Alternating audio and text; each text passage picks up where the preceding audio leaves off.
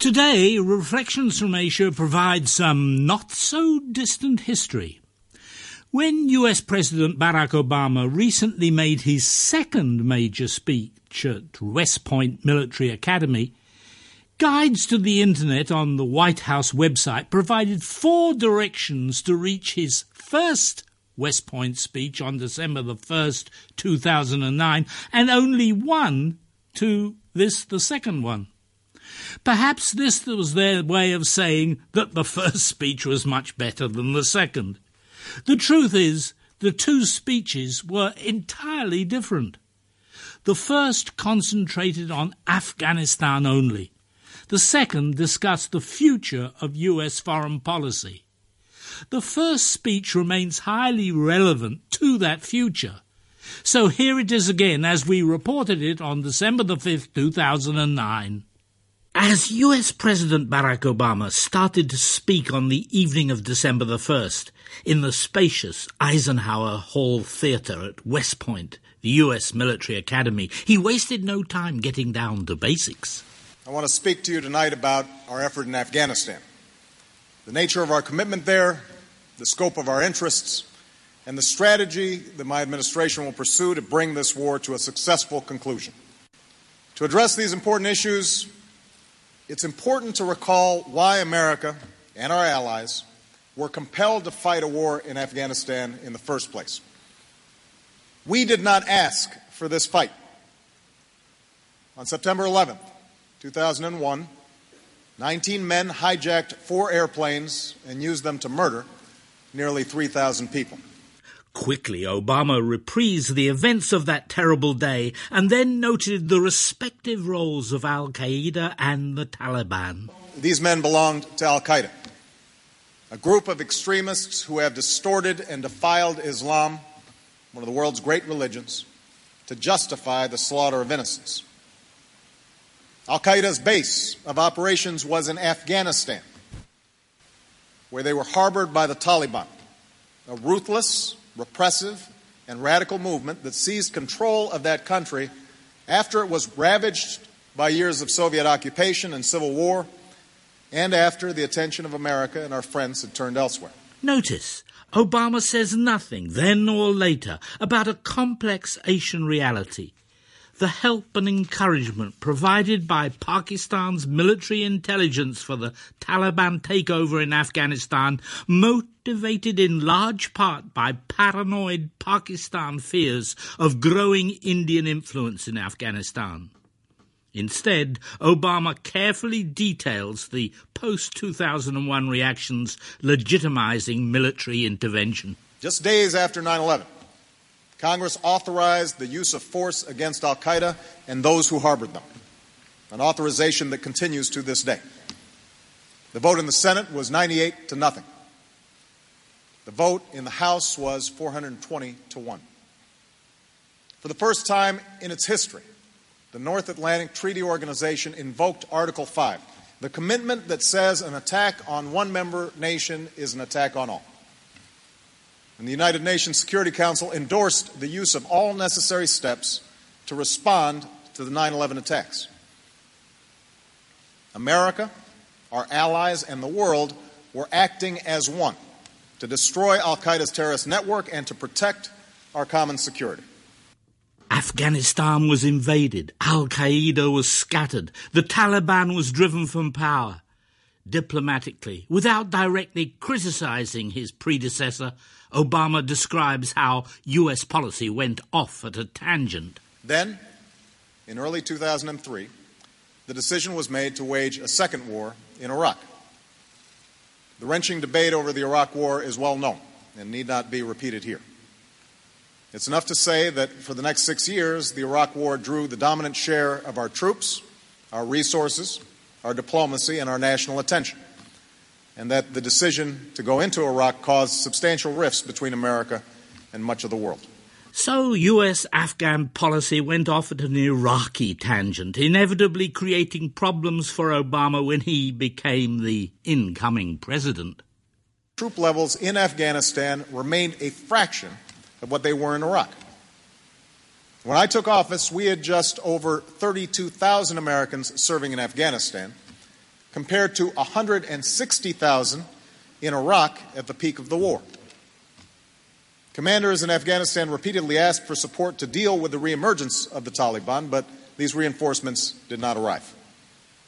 And that's why, shortly after taking office, I approved a long standing request for more troops. After consultations with our allies, I then announced a strategy recognizing the fundamental connection between our war effort in Afghanistan and the extremist safe havens in Pakistan. I set a goal that was narrowly defined as disrupting, dismantling, and defeating Al Qaeda and its extremist allies, and pledged to better coordinate our military and civilian efforts. So, what is the overall situation in Afghanistan today as Obama and his advisers see it? Huge challenges remain. Afghanistan is not lost, but for several years it has moved backwards. There's no imminent threat of the government being overthrown, but the Taliban has gained momentum. Al Qaeda has not reemerged in Afghanistan in the same numbers as before 9 11, but they retain their safe havens along the border. And our forces lack the full support they need to effectively train and partner with Afghan security forces and better secure the population. Our new commander in Afghanistan, General McChrystal, has reported that the security situation is more serious than he anticipated. In short, the status quo is not sustainable. So, in the light of this perspective, what has Obama decided to do about it? As Commander in Chief, I have determined that it is in our vital national interest to send an additional 30,000 U.S. troops to Afghanistan. After 18 months, our troops will begin to come home. These are the resources that we need to seize the initiative while building the Afghan capacity that can allow for a responsible transition of our forces out of Afghanistan. Then Obama demonstrated a rare accomplishment. He mixes deep emotion with rationality in international relations and in the process makes an intriguing revelation. I do not make this decision lightly. I opposed the war in Iraq precisely because I believe that we must exercise restraint in the use of military force and always consider the long term consequences of our actions. Years of debate over Iraq and terrorism have left our unity on national security issues in tatters and created a highly polarized and partisan backdrop for this effort. I see firsthand the terrible wages of war. If I did not think that the security of the United States and the safety of the American people were at stake in Afghanistan, I would gladly order every single one of our troops home tomorrow. So, no, I do not make this decision lightly. I make this decision because I am convinced that our security is at stake in Afghanistan and Pakistan. This is the epicenter of violent extremism practiced by Al Qaeda. It is from here that we were attacked on 9 11, and it is from here that new attacks are being plotted as I speak. This is no idle danger, no hypothetical threat. In the last few months alone, we have apprehended extremists within our borders who were sent here from the border region of Afghanistan and Pakistan to commit new acts of terror. And this danger will only grow if the region slides backwards and Al Qaeda can operate with impunity. We must keep the pressure on Al Qaeda, and to do that, we must increase the stability and capacity of our partners in the region. I have not heard of any recent arrest in the United States of Al Qaeda extremists or terrorists from the AfPak border region. Perhaps Obama is releasing a secret which Homeland Security does not yet wish to divulge. In the fact sheet, released simultaneously with the Obama speech, there is a sentence about a recent plot uncovered and disrupted by American authorities. But again, no details. No details, too, about one of the most important nuances in the whole speech. A critical aspect of the relationship with Pakistan about which Obama has little to say. The people and governments of both Afghanistan and Pakistan are endangered. And the stakes are even higher within a nuclear armed Pakistan because we know that Al Qaeda and other extremists seek nuclear weapons, and we have every reason to believe that they would use them. Obama then further defines the tasks that lie ahead within Afghanistan. We must deny Al Qaeda a safe haven. We must reverse the Taliban's momentum and deny it the ability to overthrow the government. And we must strengthen the capacity of Afghanistan's security forces and government so that they can take lead responsibility for Afghanistan's future. The 30,000 additional troops that I'm announcing tonight will deploy in the first part of 2010, the fastest possible pace, so that they can target the insurgency and secure key population centers. They'll increase our ability to train competent Afghan security forces and to partner with them so that more Afghans can get into the fight. And they will help create the conditions for the United States to transfer responsibility to the Afghans. During the last two months, as the President and his top security and foreign policy officials took time out to undertake a complete strategic review of the US involvement in Afghanistan, many have inevitably wondered, on the op-ed pages and the TV talk shows, whether Afghanistan was fast becoming Obama's Vietnam. Obama takes time out to challenge this view. There are those who suggest that Afghanistan is another Vietnam they argue that it cannot be stabilized, and we're better off cutting our losses and rapidly withdrawing. I believe this argument depends on a false reading of history. Unlike Vietnam, we are joined by a broad coalition of 43 nations that recognizes the legitimacy of our action.